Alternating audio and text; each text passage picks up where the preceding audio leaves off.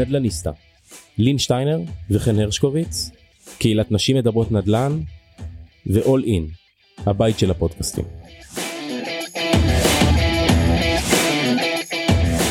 היי חן, היי לין. כיף להיות כאן היום. היום אנחנו נעסוק uh, בנושא מאוד בוער ורלוונטי בעולם הנדל"ן ואיתנו דן רינדין מנכ"ל מנור המבטחים משכנתאות שלום דן מה שלומך שלום וצהריים טובים. שלום ברוך הבא. אז דן uh, ספר לנו קצת uh, על עצמך איך מגיעים בכלל uh, לתחום המשכנתאות. Uh, ואולי גם לא שנראה לי שיש מישהו שמאזין או מאזינה לנו ולא מכירים אבל אולי קצת על העשייה של מנורה בתחום הזה. אוקיי okay. אני מניח שקבוצת מנורה מבטחים כל המאזינות והמאזינים מכירים. גם אני. היא קבוצה פיננסית בין הגדולות והמובילות בישראל מתעסקת בתחום פנסיה גמל השקעות ביטוח יש לנו לא מעט חברות בנות ואנחנו מתעסקים גם במשכנתאות. אני אישית מגיע עם רקע של יותר מ-20 שנה בתחום האשראי שזה ממערכת הבנקאית בנק לאומי בנק ירושלים התעסקתי עם כל מגוון הכי רחב של אשראי שיכול להיות מאנשים פרטיים משכנתאות עסקים קטנים עסקים בינוניים עסקים גדולים ענקים עסקאות מורכבות בכל העולם אה, שקשור לאשראי ועכשיו אנחנו הגענו למשכנתאות. נכון. ופעילות משכנתאות במנורה קיימת כבר תקופה די ארוכה ואנחנו פשוט כל פעם שמים דגש על הפעילות שיותר מעניינת אותנו. והפעם זה הלוואות לדיור לצורך השקעה. אז זה בעצם אה, מוצר שנקרא משקאות אה, חוץ בנקאיות נכון? משכנתאות חוץ בנקאיות כן. יכול לתת לנו ככה למי שלא מכיר את המונח הזה מה זה אומר למה יש בו צורך. ומה ההבדל בעצם בין אה, משכנתה רגילה שרובנו מכירים הולכים לבנק. אוקיי okay, עכשיו אתה רובנו לצערי הרב כן נכון מכירים את המושג המשכנתה. המש... המערכת הבנקאית היא כמו פס ייצור. מייצרים המון המון המון משכנתאות בהיקפים מאוד גדולים בכל רחבי הארץ. פס ייצור חייב אחידות. אחידות. לא ימינה ולא שמאלה אחרת זה לא פס. נכון. בגלל זה יש הוראות רגולטוריות על הבנקים מאוד ברורות מה לעשות מה לא לעשות. יש גבולות מאוד מאוד ברורים לא ימינה ולא שמאלה. וזה הסיבה שיש לקוחות טובים מאוד שפשוט לא נכנסים למסגרת הזאת וכאן מגיע השוק חוץ בנקאי. וכן בנקים עושים יותר מ-90% ממשכנתאות והיקף ה...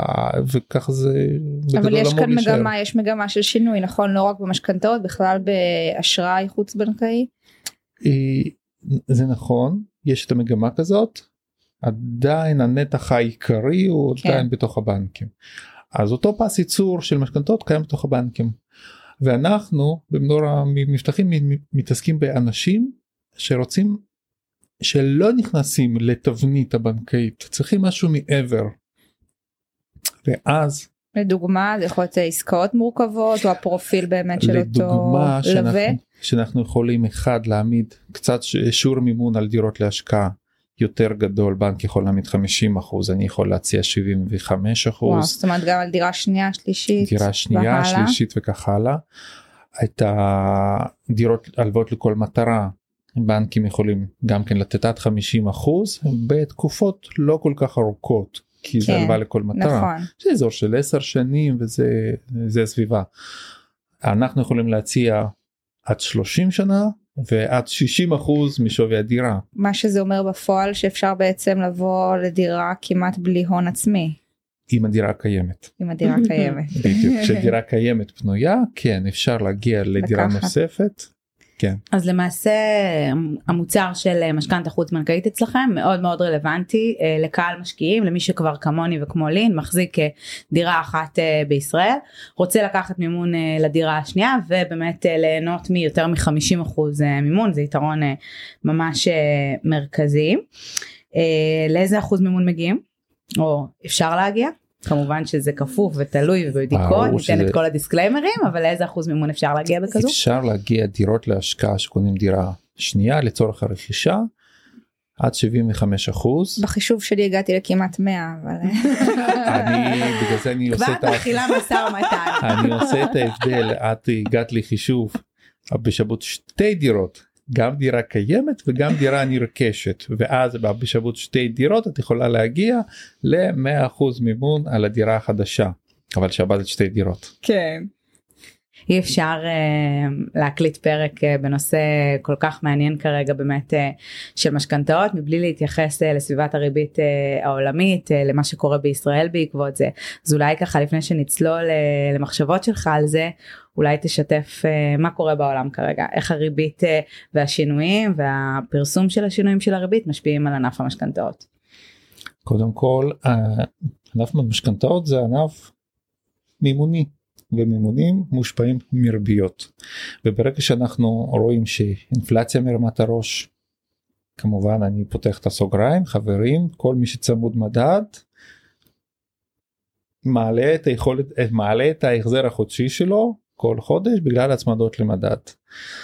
ומעלים את הריבית פריים על מנת להילחם במד... במדדים ולהרגיע אותם ואז כל מי שיש מסלולי פריים ולכולם נכון להיום יש מסלולי פריים. תסביר לנו קצת מה זה אומר מסלול פריים.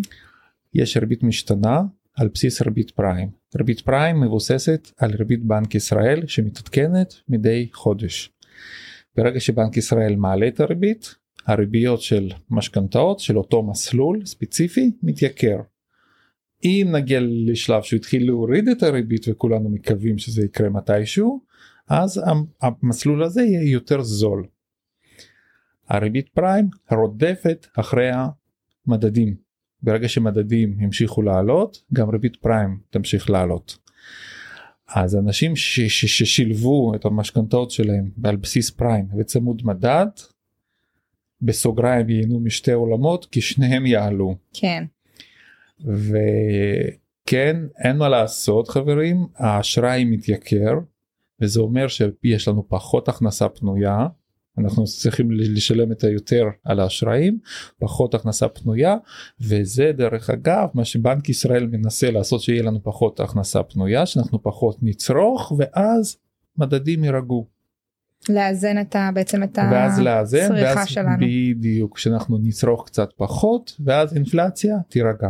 אנחנו באמת אה, בשנים האחרונות מתעסקים המון בשוק הנדל"ן בניסיון של בלימה של המחירים ושל מציאת אה, פתרונות למה שקורה בדיור בישראל אם זה תוכניות אה, ממשלתיות ועוד ועוד ועוד. אה, עד כמה אתה חושב שמהלך כזה של התייקרות המשכנתאות באמת תבלום עליית מחירים תוציא משקיעים מהמשחק עד כמה אנחנו באמת אה, נראה את זה בשטח. אני אגיד לכם לצערי הרב ממש בתקופה האחרונה אני רואה שיותר ויותר אנשים לוקחים את הכסף שלהם ומשקיעים אותו בחו"ל. בנכסי נדל"ן בחו"ל. המחירים בישראל כבר הם כבר לא כל כך שפויים.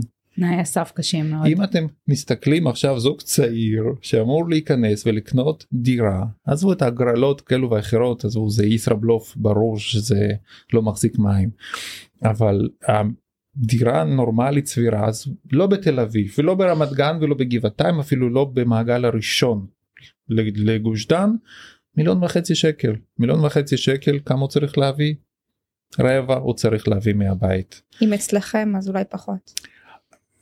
אני מדבר כרגע על זוגות צעירים שזה כן, דירת מגורים כן. אז זה לא לקוחות שלי מלכתחילה אני לא פונה לפלח הזה הם ילכו לבנקים כן. הם אמורים ללכת לבנקים נכון. כי זה שלב הראשון נכון. שלהם אני מדבר על אלו שכבר עברו שלב ראשון והגיעו לשלב שני שיש להם קצת כסף פנוי. אז אותם אנשים שיש להם קצת כסף פנוי הם פשוט לוקחים את הכסף וקונים דירות במחירים אחרים לחלוטין. באירופה בארצות הברית אפילו בארצות הברית הגדולה עיר צמודה רק לאחרונה אנחנו ראינו עסקה עלה מאוד הכל גם. צמודה לאטלנטה לרגע אטלנטה עיר ענקית במדינת ג'ורג'יה 10 דקות נסיעה בית פרטי 150 אלף דולר. ארבעה חדרים כל אחד יעשה את החישובים איפה לשים את הכספים. זה חלק uh, מהסיבות חלק מהסיבות זה גם ששוק ההון מאוד לא יציב עכשיו אז אנשים שמחפשים השקעות יותר סולידיות גם נזרקים uh, להשקעות נדל"ן uh, זה שילוב. אבל אתה חושב שכזה מהלך uh, באמת uh, יכול לתת את אותותיו uh, בשוק הישראלי? אז המהלך שאם ימשיכו אם הריבית תמשיך לעלות הריבית ומחירים של הדירות בקצב כזה ימשיכו לעלות אצלנו בישראל משקיעים יחשבו פעמיים איפה לשים את הכספים שלהם? או לקנות דירה פה באזור דימונה קריית שמונה כי בוא לא עושים את ההשקעות בשביל חמישה מיליון שקלים לא ישימו חמישה מיליון שקלים על הדירה. אז את ההשקעות ברובו עושים בפריפריות איפה שיש צפי לעליית מחירים איפה שיש צפי שיעברו השבחה, תמות השבחה נכון. בדיוק. וזה בעיקר פריפריה. הגוש דן תל אביב רמת גן גבעתיים כבר ממצים את המחירים שלהם. הם חושבים פעמיים איפה לשים את הכספים שלהם. עוד השפעה שיש להתייקרות המשכנתאות בהקשר לשאלה ששאלת היא השפעה ישירה בעיניי לשוק השכירות ולעליות המחירים בשוק השכירות. כי מה שקורה שמחזיקי נדל"ן בדירות להשקעה שפחות או יותר ניסו את ההחזר החודשי שלהם להצמיד להסכם השכירות של אותו שוכר בדירה להשקעה שלהם כשסביבת הריבית עולה בצורה כזו משמעותית וכבר הבנו שלא כל כך משנה באיזה מסלול אתה היום היא כנראה התייקרה לך. אני אגיד בזהירות במאות שקלים אה, אה, לפעמים אה, בחודש אם זה מינוף מאוד מאוד גבוה או עשרות שקלים לכל הפחות. מצמידים בסוף בחידושי חוזה ועליית מחיר ולין תעיד פה ממקום ראשון אה, נכון. על מקרים כזה וגם אה, אנחנו אה, אני נחשפת הרבה בשיחות גם בקהילה עם נשים שזה פשוט קרה להם נשים שמעלים את המחיר לסוחרים שלהם לא מרצון אלא באמת בגלל שהכסף עולה יותר המימון עלה המשכנתה שלהם עלתה והם רוצים להמשיך להחזיק בהשקעה שנחשבת עבורם כלכלית. אה, עוד בקשה שהייתה לי אליך ככה עם המון ניסיון אה, באשראי זה בואו נצייד את המאזינות והמאזינים שלנו בכלים בטיפים פרקטיים וכשאני הולך אה, לקחת בכלל מכל גוף משכנתה בין אם היא בנקאית בין אם חוץ בנקאית חוץ מהדברים הטריוויאליים שזה כמובן תנאי המימון ודברים כאלה איזה עוד דברים חשוב לי להסתכל בבחירה של הגוף שממנו אני רוצה לקבל את המשכנתה החוץ בנקאית לדוגמה. אני משווה תמיד את המשכנתה למערכת היחסים תחשבו לרגע משכנתה זה מערכת יחסים לתקופה של בין במקרה טוב 20 שנה עד 30 שנה.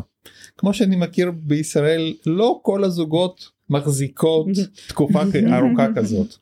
אז תחשבו כשמישהו יצאתם לדייט הראשון קיבלתם הצעה ראשונה מגוף האם אך ורק צבע עיניים זה מה שחשוב בדייט? לא יש עוד הרבה דברים. יכולת המימון. כמובן חשבון הבנק לבדוק ואיפה אתה גר ועד כמה ההורים שלך זה ברור זה בסדר. אבל uh, עדיין מאוד חשוב לבדוק הרבה פרמטרים. עם מי אתה עושה את העסקה? עד כמה שאתה סומך עליו. סומך עליו לא רק כשהוא נותן לך כסף אלא שגם במהלך חיי ההלוואה יהיה לך עם מי לדבר יהיה לך למי לפנות. שהוא לא יתנהג כמו כמו כמו שקוראים לזה בעל הבית השתגע שהוא יהיה רציני מפוקח ושאם חס ושלום יהיה צורך אז גם כן יהיה לי מי לפנות. כוונה גופים כמו בנק. לצורך דוגמה בנק עושה משהו שנראה לך לא תקין תמיד אתה יכול לפנות. יש פניות הציבור יש בנק ישראל. גם אצלנו אותו דבר גם אנחנו גוף מפוקח רגולטורית. יש לנו רגולטור שאם וכאשר מישהו חושב שמשהו לא תקין יש לו מי לדבר. הוא לא לבד הוא לא נמצא עם אחד על אחד מול החברה שיכול להיות הוא גם לא ימצא אותה. אולי זה אחרי זה יעבור לטיפול עורכי דין יותר אגרסיביים פחות אגרסיביים על גביית חובות. ודברים משתנים במהלך 30 שנה. בעוד חמש שנים מישהו התחתן או שהפוך התגרש יש ילדים צריך לשנות משהו בהסכם הלוואה. עם הגוף צריך לחשוב שיהיה לך תמיד עם מי לדבר. לא רק לקחת עכשיו הדבר הכי זול ואני אפתח סוגריים גופים חוץ בנקיים הם לא הפרמטר שלהם זה לא הכי זול. לא הכי זול. יש פרמטרים אחרים שהם מנסים למכור או יעילות או זריזות יצירתיות. או... בתחום נדל"ן קשה להיות יצירתי כי יש כללים מאוד ברורים מה לעשות ואיך לעשות ובמיוחד אצל גופים רגולטוריים. אבל לפחות באחוז המימון הם מצליחים uh, לתת. כן. אז uh, אני תמיד אומר תסתכלו עם מי אתה עושה את העסקים. בסופו של דבר לא רק את שיעור הריבית אלא עם מי אתה עושה את העסקים כי זה אנשים זה גופים זה שמות זה מוניטין זה איתנות הפיננסית. ומישהו שלא יברח לך ביום גשום. נשמח גם לשמוע את דעתך ובכלל אולי איזה טיפ בנוגע לאנשים שהיום אה, רוצים באמת אה, ליטול משכנתה בכזאת אה, סביבה של אי ודאות ושל עליית ריביות. האם אה, יש משהו אחר לשים עליו לב בתמהיל? אני אדבר רק על האנשים שקונים דירה להשקעה. כן. אנשים שקונים דירה להשקעה, אחד אני מציע שתבדקו אם זו האלטרנטיבה הראויה לכסף שלכם. מבחינת העסקה. מבחינת העסקה. כי יש גם אופציות אחרות להשקיע וכמובן תבחנו את האלטרנטיבה ברגע שאתם בטוחים אני מציע חבר'ה תצמידו את ההוצאות שלכם להכנסות שלכם. זה אומר שאם קניתם את הדירה להשקעה בימינו קריטי וחשוב שחוזה שכירות יהיה צמוד למדד. בהתאם להיסטוריה והבדיקות שאנחנו עשינו המחירי שכירות עולים בקצב יותר גבוה מההצמדות למדד אבל עדיין בימים עד ש... לאחרונה. עכשיו... אה, עד לאחרונה נכון ועכשיו אני רואה את כל חידוש חוזה המחיר קופץ יותר גבוה. אבל לא צריך זה, לעשות את זה פעם בשנה אלא כבר אנחנו במדדים די גבוהים אז אפשר לעשות את זה גם פעם ברבעון. ונחדד שמדור על מדד המחירים לצרכן מדד ולא על מדד תשומות לבנייה לא, לא, שהוא לא, רלוונטי לא. למקרים אחרים בענף הנדל"ן. כן. אז, אז כאשראית מסלול הזה יותר זול אז לך כמשקיע עדיף לקחת את המסלול שהוא יותר זול ולהגן על עצמך. המדד מול השכירות ומול האשראי. דבר נוסף אני מציע תחשבו על נקודות יציאה. אני מציע לכל הלקוחות שלי לקחת מסלול של ריבית משתנה כל חמש שנים. לקחת את זה אנחנו מדברים על השקעות. אתה השקעת מה שיהיה בעוד חמש שנים אף אחד לא יודע. וזה לא דירת מגורים שלך יכול להיות שאתה תמצא אלטרנטיבה אחרת לכסף אתה רוצה למכור את זה. אין סיבה לשלם עמלות לגופים פיננסיים. לזה תבנה לך שיהיו לך נקודות יציאה. בנקודות יציאה בדוגמה שנתת אחרי חמש שנים אין עמלת פירעון כמו שנהוגה בבנקים? בדיוק את חלק מהוראות הבנקאיות חלות גם עלינו ועמלות פירעון מוקדם אחד לאחד חלות עלינו בגלל זה מסלול שלדעתי שהכי מתאים למשקיעים זה לקחת משת... ריבית משתנה כל חמש שנים. כל אחד יבחר אם הוא רוצה צמוד מדד או לא צמוד מדד זה כבר עניינים שלו. אבל בשביל משקיעים בעיניי זה חשוב גמישות ולשמור על אלטרנטיבת השקעה תמיד פתוחה. באמת חושבת שאלטרנטיבת אה, המימון לנדל"ן שאתם מציעים היא, היא מדהימה והיא לא מובנת מאליה ובטח בשוק כזה משתנה זה מאוד מאוד מעניין. אה, יש איזה פרמטרים שאתם אה, בוחנים זאת אומרת אנחנו מכירים יותר את הפרמטרים של בנקים במשכנתאות אה, סולידיות או רגילות באמת אה, כושר אה, השתכרות והכנסה פנויה וכו' וגם הרבה פעמים לצורך העניין נגיד בבנקים הכנסה משכירות לא מחשיבים כהכנסה פנויה האם אתם עובדים על אותם פרמטרים או שהם שונים? פרמטרים בראשי פרקים הם אותם פרמטרים יכולת ההחזר ושיעור המימון. בהכנסה פנויה אנחנו לוקחים את כל ההכנסות של בן אדם יש לך שכירות זה בסדר גמור יש לך הכנסה מחוץ לארץ כזאת או אחרת כל עוד מגיעה לישראל כמובן אנחנו סופרים אותה. אז כל ההכנסות שיש אנחנו סופרים ו- ו- ומתייחסים. יכולת ההחזר זה הדבר הכי חשוב בכל ההלוואות אז שיעור כשמישהו בא ולקח משכנתה הוא צריך לחשוב לא רק על השיעור המימון שלו שהוא רוצה הוא רוצה 75 אחוז ברור כמה שפחות כספים לשים על ההשקעה זה ברור אבל תחשוב כמה אתה הולך להחזיר כל חודש כי זה פרמטר לא פחות זמן. חשוב. כי כן אנחנו יכולים להגיע עד 50 אחוז מהכנסה הפנויה אה, לצורך ההחזר אבל אם אתה מרוויח 12 אלף שקל בחודש אתה רוצה ש... שגוף פיננסי ייקח לך 6,000 שקל כהחזר הלוואות ואתה תשאר רק עם 6,000 שקל אתה תסתדר עם המחיה כזאת? לדעתי לא. אם היית מרוויח 40 אלף שקל אז אין שום בעיה 20 אלף שקל להחזיר ו20 אלף שקל לחיות זה בהחלט לחיות בכבוד. ואני כבר לא מדבר על ילדים משפחות וכל ברור. מה שמדבר על זה. אז קודם כל תחשבו על, על יכול, יכולת ההחזר שלכם ואיך אתם מצמידים את זה למקור ההכנסה שלכם. אם אתם בונים את זה 75% מימון השכירות לא תכסה את ההלוואה. קחו את זה בחשבון ובגלל זה אתם צריכים להוסיף כל חודש את הכסף מהכיס שלכם. השכירות מכסה את ההלוואה באזור של 55-60 אחוז לא יותר מזה. מעניין. אז מי שצריך יותר אישורי מימון זה בסדר גמור אתה בונה על דברים אחרים זה אומר שאתה אמור להוסיף כל חודש את הכספים על מנת לעמוד בהחזרים שלך. ונגעת מקודם בנקודה ככה שמעניינת אה, אותי ואתכן אה, באופן אישי השקעות אה, מעבר לים אני וכן קנינו שנה שעברה גם דירה משותפת בפולין האם יש לכם מוצר כזה שאתם בעצם הלוואה על כל מטרה או הלוואה אחרת שבה אנשים באים לקבל מימון כדי לרכוש נכסים מעבר לים? אז כאן, כאן בעצם אנחנו משעבדים את הדירה הקיימת בארץ. בארץ בדיוק ואני נותן הלוואה לכל מטרה. שזה לא שיעבוד ראשון בעצם אם כבר יש עליו משכנתה? שזה שעבוד ראשון אנחנו עובדים אך ורק על שעבוד ראשון. אוקיי אז בהכרח אה, דירה שאין עליה או שאני מסלק את הבנק בדרך כלל זה בנקים מסלק את הבנק לוקח את יתרת החוב ואת הכספים שנשארו את מקבלת לחשבון בנק שלך. אנחנו רוצים לראות את החוזה רכישה בחוץ לארץ שזה אמיתי אנחנו בודקים שגם כן קנית את העסקה שזו עסקה אמיתית ואת מקבלת את הכסף ואת יכולה לקנות את מה שבא לך.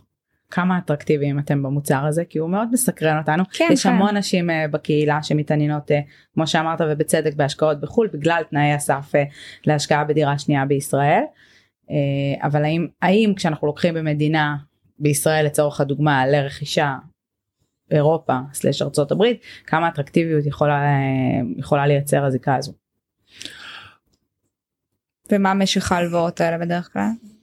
כמו שאמרתי הלוואה לכל מטרה עד 30 שנים אין לנו שום בעיה להעמיד את ההלוואה כזאת. מדהים. ולפרוס את זה בהתאם ליכולת ההחזר של האנשים. אני גם כן בסוגריים אגיד אני גם כן רואה אנשים שאין להם כספים והם רוצים לעשות את ההשקעות. אז פה אני פשוט אה, שם סימן שאלה גדול. למה? למה? בדיוק. אם אין לך שום הון עצמי אין לך פרנסה מטורפת בהכנסה חודשית מטורפת אז מה חשבת? 100% מימון על הנכסים זה מאוד יקר. זה מאוד יקר. זה מאוד מסוכן עבורך אתה יכול לאבד את הנכס. אז תחשוב פעמיים.